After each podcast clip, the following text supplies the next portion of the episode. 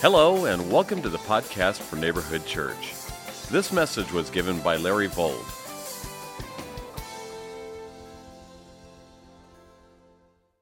All right, listen, find your sermon outline there in your bulletin, and let's open our Bibles to the book of 1 Corinthians, please, chapter 12. 1 Corinthians, chapter 12. You'll find that on page 1785 if you'd like to use that book rack Bible in front of you. And it's always so good for a preacher to see people opening their Bibles or your iPad or your tablet or whatever you've got to get your eyes on Scripture. That's what we're looking at today. We love Scripture here at Neighborhood Church. We're in an exciting time in our ministry, and we've said this for a couple of weeks, but I'm going to say it again. Um, we love to highlight some of the features of our process. Now, our purpose is simple, right? You know our purpose. Say it with me life transformation through following Christ. I'm so glad you know that. And I hope it doesn't become ever just routine to say that. Think about it life transformation. Are our lives being transformed? Everything we do around here is about transformation through, not through the agency of cleverness, our will, humanity, but through the following of Jesus Christ. Jesus is who transforms us, right? So that's what we're excited about. That's our purpose. And then our process is really simple too. It starts with worship. That's what we're doing right here, but it doesn't end here. We practice worship every single day, right? We get before God's Word. We surrender our lives to Him in a daily, moment by moment way when we're on our, our way to work, when the traffic is bad, when our boss is acting weird, when all the things are coming down. We come home, family crisis and problem. We are surrendering our lives. That's worship. And worship is where God transforms us.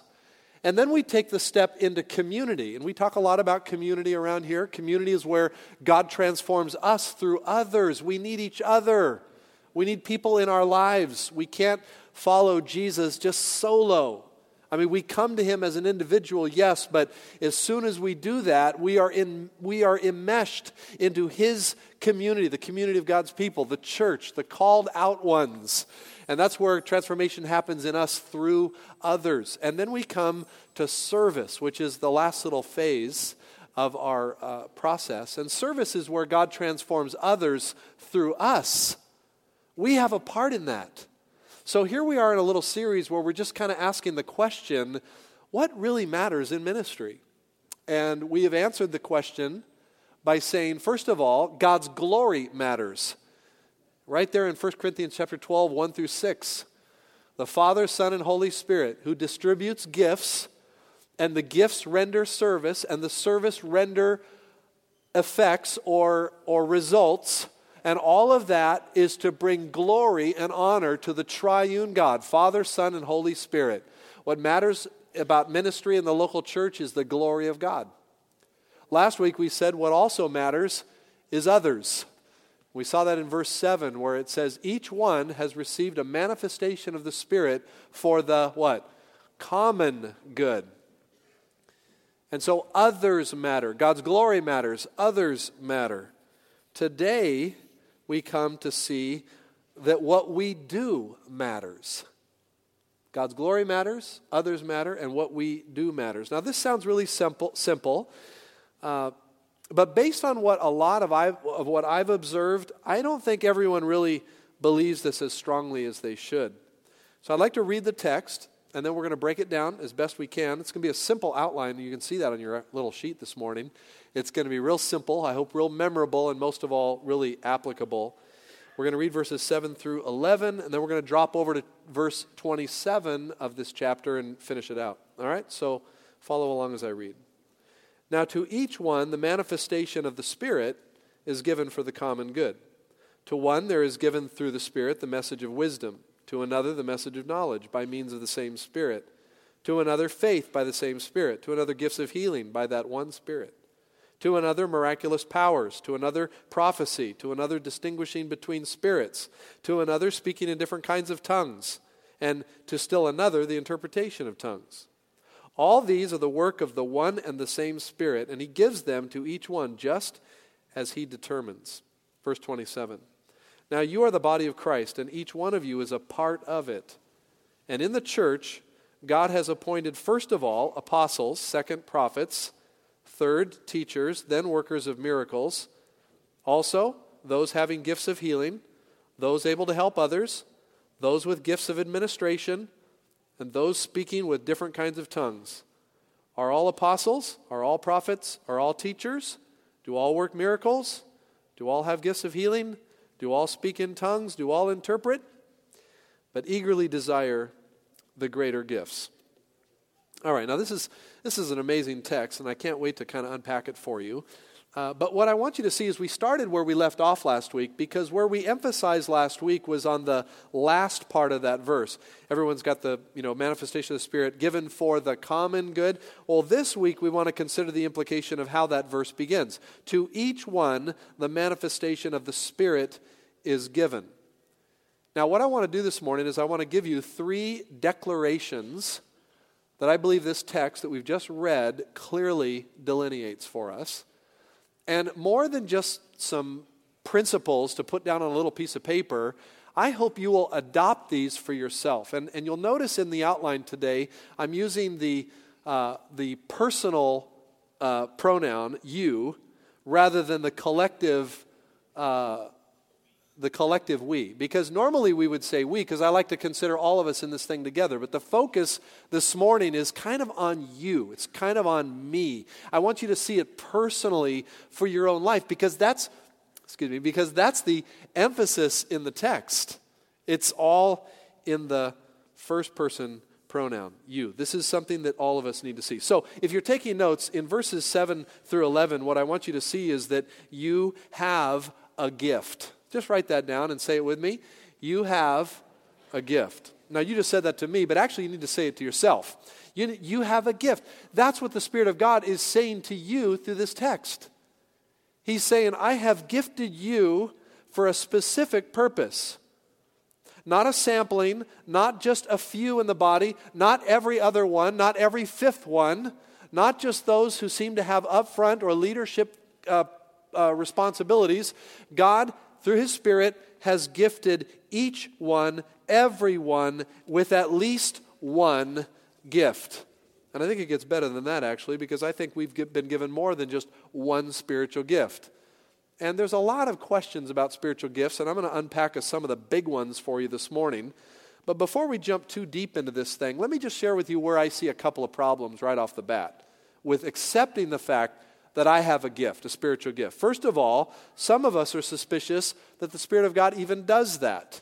We don't really know what the spiritual gifts really are about. Many of us don't. We tend to liken them to talents. So we think of ourselves as not very talented, perhaps. Most of us consider ourselves as ordinary people. Anybody feel like they're ordinary here today? Anybody at all? Uh, yeah, I, I, okay.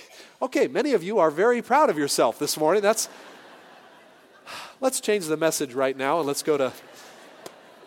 Now, I mean, if we were honest, we'd all say, yeah, we're ordinary. There's no superstars. But some people think that you've got to be a superstar to be spiritually gifted. But that's not the teaching of Scripture. The teaching of Scripture is that each one, everyone, has at least one spiritual gift. And we should be excited about that.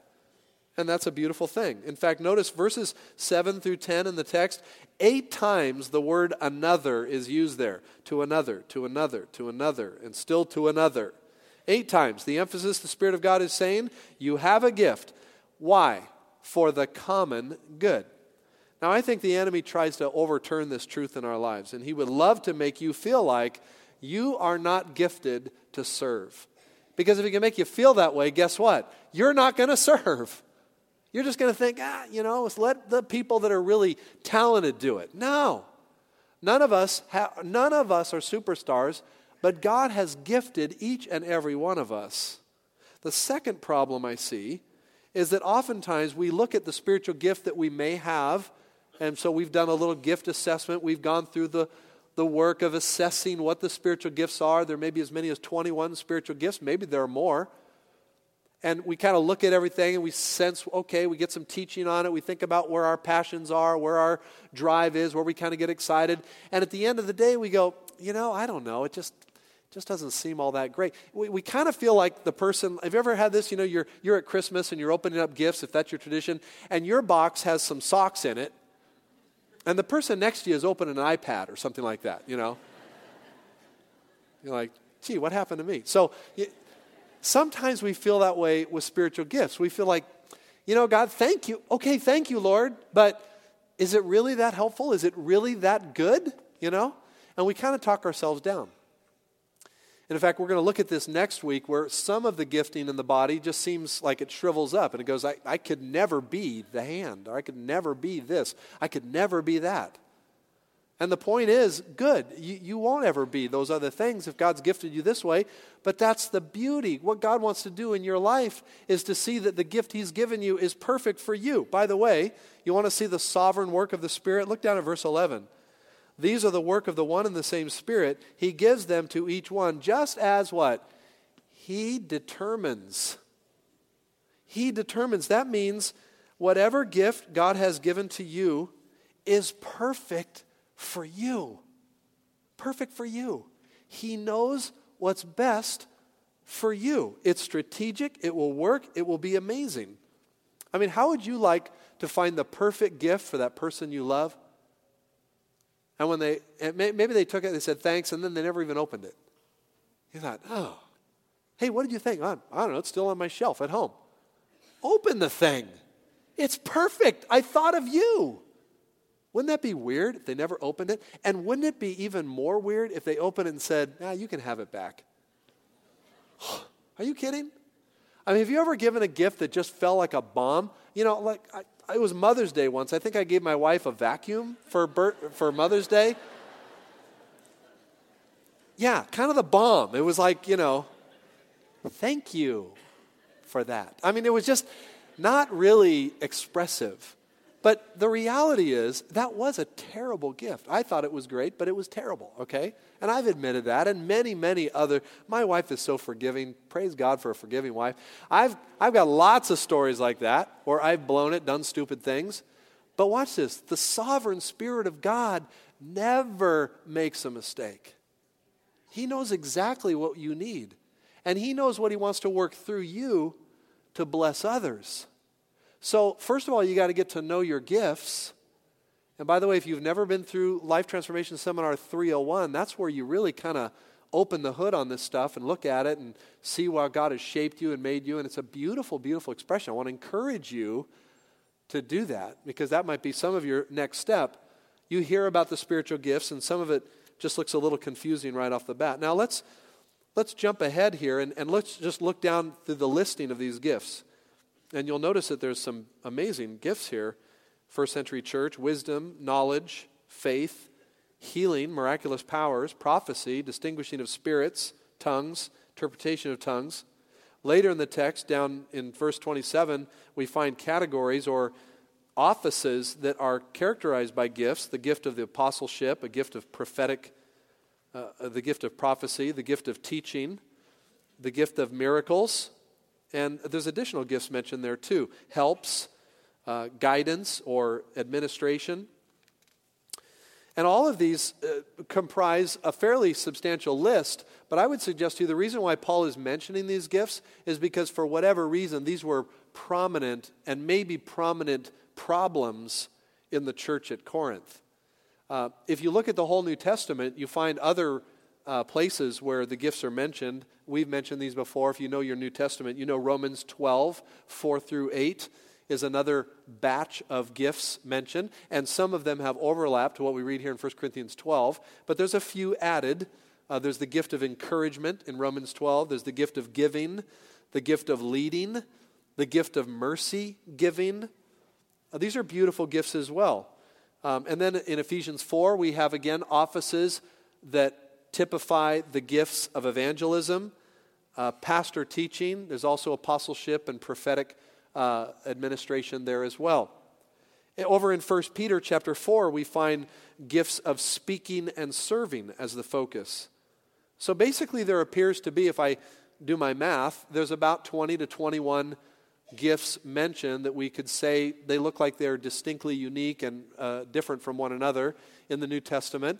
And is, are all those an exhaustive list? I don't know. I mean, there's a lot of controversy as to how many spiritual gifts really are there.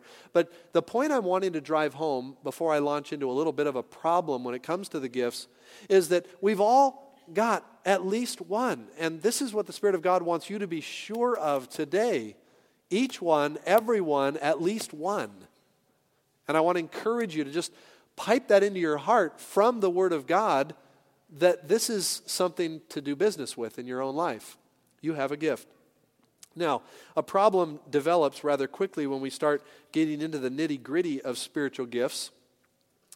And I realize in a crowd this size, we've got people that come from different backgrounds. Some of us come from Pentecostal, charismatic churches. Um, uh, I'm familiar with all the strains and all the subsets of Christendom, uh, at least familiar. I wouldn't call myself an expert on every single one. Uh, the point is, though, you know, you don't, don't have to be around long to realize that uh, people look at things a little differently, and there are some different interpretations that people take on some of this. And I think it would be proud and arrogant to say, you know, I've figured it all out and I'm going to give you the answer in the next four minutes. I'm going to sew all this up for you. Uh, that, that would be pretty arrogant of me to say.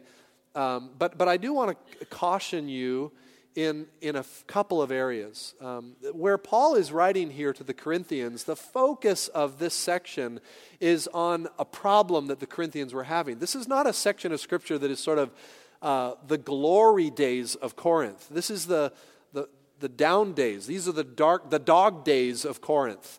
This is a church that is out of whack and out of sync, and they've got, they are prizing the sensational gifts uh, over the gifts that edify the body. And Paul's focus through this whole section is it's got to be about edification. The church has to be about edification. And so the, the big question comes, and, and here's the big question. The big question is do all these gifts that are mentioned here and all through the New Testament, are they still being distributed by the Spirit? And do they look the same as they looked in first century during the apostolic age? And, and that's where the big controversy is. And that's where there's lots of disagreement, and churches split over this, and there's lots of, you know, people want to argue and fight about this stuff all the time. And, and I just want to share with you a couple conviction points that I have as a pastor who is very concerned about this. It's not that I want to say, hey, just, you know, figure it out yourself and believe on your own. That's not where I'm coming from. But because I don't think it, it, it would be anything other than arrogance to say, here's here's the answer in every single way, I would, I would simply caution in a couple of areas. First of all, I would caution any belief that, that embraces the view that God is still adding revelation, either through the speaking of an unknown language, uh, uh, or a prophetic word, or a word of knowledge, that God is somehow adding to this book the Revelation, 66 books of the Old and New Testament together, combining God's uh, Word. And here at Neighborhood Church, our conviction is, is, is that God is not doing that today. He is not adding revelation. What we have here is completely sufficient for our life and practice. And everything we believe comes from this book and has to be tested by this book. And that, that's, that's me, but that's also the doctrine of our church. And you need to understand that. Now, do, am I saying by that that we don't believe in miracles, that we don't believe God can heal somebody? Absolutely not. We do believe that God can still do miracles. We're just suspicious of the fact that the Holy Spirit is still giving individuals the power to do those things because it seems like the apostolic age had this dispensation of spirit gifts that were of the miraculous nature, primarily for the attesting to the authority of God's word and the apostles' teaching. And if you want to check me on that, here's, here's the manifest verse that just kind of like really grounds this. And go to Ephesians. Just go right, if you're in 1 Corinthians 12, just go a couple books over to Ephesians chapter 2. And let me just read a couple of verses there. All right beginning in verse 19, Ephesians 2 19. If you're there, say amen. Okay, most of you are there. Consequently, you are no longer foreigners and aliens, but fellow citizens with God's people and members of God's household. Now, watch this, verse 20. Built on the foundation of the apostles and prophets with Christ Jesus himself as the chief cornerstone, in whom the whole building is joined together and rises to become a holy temple in the Lord. And in him you two are being built together to become a dwelling in which God lives by his Spirit. What I want to point out there is that the foundation was built with the apostles and the prophets. And the apostles were, of course, the New Testament disciples of Jesus who witnessed his resurrection, were witnesses of his resurrected life. These were the apostles. And the prophets comprise those who were given the gift of prophecy in the New Testament, certainly. They brought truth, and some of that truth obviously was recorded on the pages of Scripture. And so the prophets of the New Testament brought Scripture to bear, as well as the prophets of the Old Testament. And the prophecies, both Old and New Testament, are always 100% accurate and true, and you can believe them. Now, what happens oftentimes today is there's a rendition of the gifts that look different than what they look like in the first century. We redefine what prophecy is, we redefine uh, what speaking in tongues really are. Instead of languages that just, it's words that don't, you know, make sense to anybody except the one who is either interpreting or it's a prayer language. Those are all terms and ideas that are not exegeted from Scripture. Those are eisegeted. That's taking an experience and saying, uh, it's got to be different from what it was then. And so, as a pastor and as a teacher, and as one who is very concerned about the abuses that I have personally witnessed when it comes to the sensational gifts of the Spirit, I want to just encourage you that the, the guardrails that we use at Neighborhood Church are one, this is God's Word and there's no addition to it. And number two, we would look upon suspect of anybody that says that God gave them a word or God gave them an experience that is somehow going to, you know, either change or, or bring some kind of authority onto a person's life. Listen, there is no greater authority than the simple preaching of God's already revealed word and trusting the Spirit of the living God to speak into our lives what He wants us to be and what He wants us to do. I mean, it's more sexy, if we could use the term, or it's more, it seems more glamorous to have somebody tell me personally what God's word is for me in that moment, rather than to, if I've got a question, go and pore through the pages of a script of a book that's over 2,000 years old. But that's, I believe, the way God wants it to be. We live by faith and not by sight. And you know, when I was doing college ministry here, years ago, there was a guy that came in, and I've seen lots of people like this come and go. Uh, there was a guy that came in, and he believed he had the he had the gift of the word of knowledge, and he had the gift of prophecy, and he was kind of making a little stir about that. And I was reminding him that hey, at neighborhood church, we're we're going to focus on the gifts that edify, and those gifts don't necessarily edify. He kept going around and kind of stirring people up, and one he came to a gal in our group, and he he said to her, "God told me that you're to be my wife." She came to me really upset.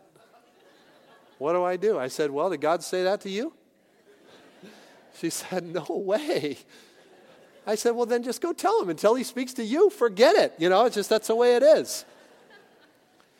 The point I'm trying to make, and just using a little humor and a little example, which is a true story, by the way, that there are people that are going to come along all the time and say, Well, this is what God told me to tell you. You know what? You can trust this way over that. And I just want to challenge us as the body of Christ. I, I know some of us come from different backgrounds, some of us have different experiences. I don't want to try to quench the Spirit of God, but beloved, be very, very leery of anything that cannot be chapter and verse in your life. And, and so, just a little word on that. Um, and I hope that helps. I hope that encourages you a little bit and you know you can still wrestle and i hope you wrestle. I've been a christian now since i was a little boy. I don't know how many years i've actually walked with the lord in, in faith and obedience since i was a junior high high schooler. Things really started coming together in my heart. I've been a surrendered christ follower for many years. I've had a seminary education. I've studied the bible back and forth. I, i've looked at all the arguments. And to be honest it's still messy. And i'm okay with that because you know what? God gives us tension to live in so that we walk by faith and not by what? Sight. Okay? So so the first thing the Spirit of God, I think, in this text is saying is that, listen, whatever else you believe about all the gifts and what they mean, you have a, say it, gift. The second thing I want you to see in this text is that not only you have a gift, but you play a part. Say that with me. You play a part. In verse 27, just let's read it right there. Just look at this. Back to chapter 12. Now, you are the body of Christ, and each one of you is a part of it. I love that, that you and I are a part of the body of Christ. Don't you love that? People just are freaking out right now. Okay, so you play a part. I play a part. You know, I grew up playing a trumpet, and some of you know that. And uh, some of my rich memories in high school was a high school symphonic band. We had a beautiful band. We award we were awarded as a symphonic band many times over. It was a very good band, and uh, not necessarily because of me, but I was a part. I was a, I was a little part of that band. And one day, our band teacher was sick, and a sub came in, and a few of us kind of got together before the class. We saw what was going on. We decided to pull a little joke. We said, let's switch some of our instruments around. So, you know, I saw a cute girl in the clarinet section, so I gave her my trumpet, and she bought in. She went up to the trumpet section. I sat down with her clarinet. A few other people switched around. Trom- trombonist was in the flute section. We had, you know, I mean, we just kind of mixed it up. There was probably about 10 people out of about 60 that just moved positions. And then the conductor comes in and he goes, All right, let's play, you know, whatever it was. And we open up our music and he, you know, begins. And, and it just, you know, it just didn't have the same kind of clarity that it would have had. And it was, and he's, you know, directing and kind of scrunched up face a little bit. He stops, let's hear those clarinets at measure A, you know, and so he brings into the clarinets, and, and I'm making noises, not notes, you know. And he's probably thinking, how in the world did this band ever get to where it supposedly got to, you know? Well, I'm sure he was not dumb. He probably figured out what was going on, but he played along with the joke. But the point was, because we decided to switch our parts, it just didn't sound very good. Did you know that the word in verse 7 for common good, we translate common good there, that word, the root word is the same word for symphony, the same word that we, we uh, turn into symphony, which means together, a together sound, doing our parts together our individual parts together, we come off with a beautiful sound. The point is, if you're not in your chair, if you're not in the spot that God gifted you with, it's just not going to be the same. You have a part to play. Let's look at Ephesians 4:16. We'll put it on the screen just so for the sake of time we can get to this quick. Ephesians 4:16. Let's read it out loud together. Ready? Here we go. From him the whole body joined and held together by every supporting ligament, grows and builds itself up in love as each part does its work. If you have your own Bible there, uh, and if you, you just you ought to just jot it down or underscore it in your notes, that little section, each part does its work. There's nothing sweeter than to witness those who really get this and are playing their part week in and week out. They're happy in their role, they leverage it for the glory of God, they're invigorated, inspired, motivated, joyful, and contagious. I've seen you. I've seen you in our children's ministry, in our parking lot. I've seen you usher people through those doors in the back. I've watched you teach and lead small groups. I've seen you help the disabled. I've watched you be a buddy to special needs children. I've witnessed how you love to go out and minister to the homeless. This week I was standing at Cafe 4, and the guy behind me, his name is Craig. Big Craig, you see him around here sometimes. And Craig, he's one of our ushers too, but he's also just in love with our homeless ministry. And, and he had this big grin on his face. I turned around, Craig, how you doing? Man, you're so happy today. What's going on? He goes, because it's Wednesday and there's only two more days until we get to go out on the streets. He just beaming with joy. The Cross Streets ministry is, is everything to him. You think he has to gear himself up for that? Well, I'm sure there are times in his humanness, uh, you know, there's things that happen in our schedules, but here's a guy that is excited and lit up about the way God has gifted him and he's playing his part. Using his gifts the way God made him. Are you playing your part? Because if you are, then those among whom you are playing with become a beautiful symphony that the world listens to and hears the music of the gospel.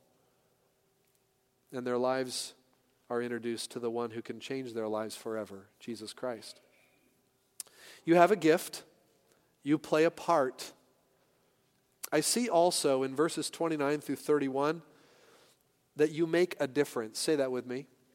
You make a difference. Now, maybe that goes without saying, and we're nearly out of time, but can I point you to verse 29 where he asks a rhetorical question Are all apostles, are all prophets, are all teachers?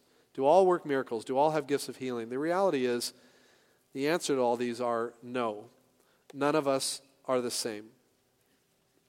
This is why it's so important that you and I realize that we are all made uniquely by God. There will never be another one just like you. In fact, if you personalize that, you could write in your own notes, there will never be another me. Now that, you know, that may sound a little cheesy. There will never be another me. But if you think about it from God's word, that's exactly what 1 Corinthians 12 is saying. God has gifted you, He has placed you, and now what you do makes a difference. And the reality is, you will probably know never know how you made that difference. I can tell you story after story. I'll just throw a couple out that just popped into my head as I was thinking about this message. Remember one time a guy telling me, this was months after he was a part of neighborhood church. He said, I came in, I was wrestling with whether I was going to follow God anymore. Had been through some really tough things. It was a gray day, kind of like today, actually. Thought about this story. I came in through the doors of the church. And somebody walking across the lobby just happened to bump into me. And they struck out their hand and they said, Good morning. What's your name? Are you new today?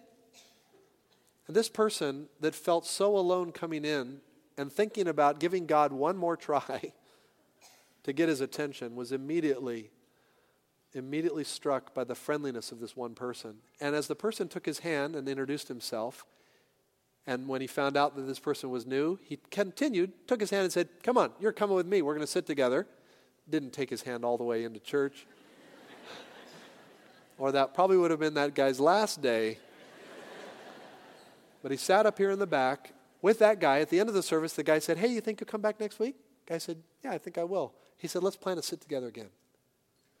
Just by that little measure, this guy told me months later, he said, That made all the difference in the world. Just that. Now, that person never knew the impact they had. I can think of story after story a friendly gesture, a kind word, sometimes a facial expression, sometimes just being a servant to somebody made the difference. And they'll never know, they'll never necessarily have the wisdom to know that it was that little part of their gift whether it was the gift of service or the gift of mercy or the gift of administration. I remember one, someone saying the first time they came to the neighborhood church, they sat down and they heard an announcement about the homeless ministry. And it was just the announcement that this was a church that actually dealt with people that are out on the streets was all they needed to hear to have the Spirit of God say, This is where I want you to serve. We never know what our little part might do to touch somebody's life forever. And I'm sure it's already happened today dozens of times.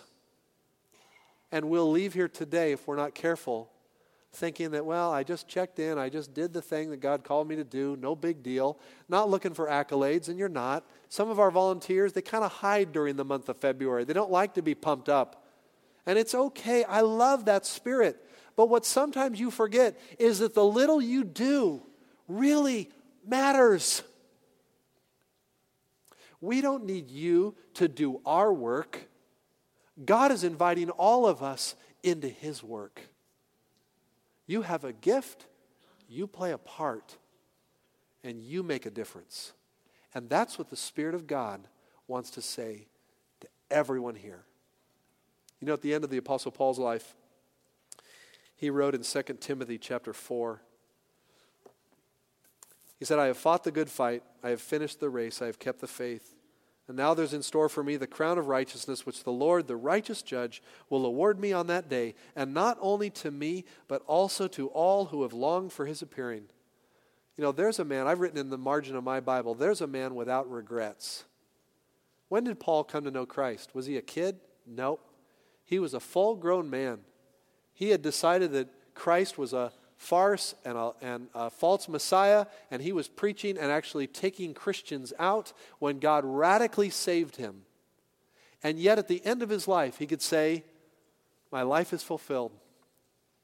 Listen, if you give your life to Christ and you play your part, you make a difference and you will live a life without regret. Don't waste your life. Let's go to the Lord right now. Lord Jesus, thank you for this passage. Thank you for this little mini series. Thank you for this amazing church. Thank you for your Holy Spirit that takes these things and plants them in our hearts. And I pray, Lord Jesus, that by your Spirit right now, you would just remind us that these things are so. And if there's anyone in this service today that you brought here that needs a relationship with you, that you would invite them out of their life of religion or doubt and usher them beautifully into the life of belief and salvation in Jesus Christ. And Lord, only you know the hearts of every person here. And if it's time to awaken that heart, then Lord, just do it as only you can. And that's the greatest miracle of all the miracle of new life. And so, Lord, have your way in our hearts even now. And Lord, for all of us, and for me included, may we live our lives, Lord, under these three uh, propositions every day from you that we might please you in all that we do and say, to live a life without regret, to not waste what you've given us, to make a difference for your kingdom. I'm going to ask you to stand with me quietly as we respond to the Lord right now. We're going to sing a song. Then we're going to have just a quick video announcement. We'll all sit down for that. But right now, this is a moment to just respond to the Lord. And if you need to give your life to Jesus right now, He will hear your prayer. Confess as a sinner you need a Savior and invite Him to come into your life. And if this morning you realize you've been squandering your gifts, you're not playing your part, then just welcome the Spirit to have His way there too. And He will.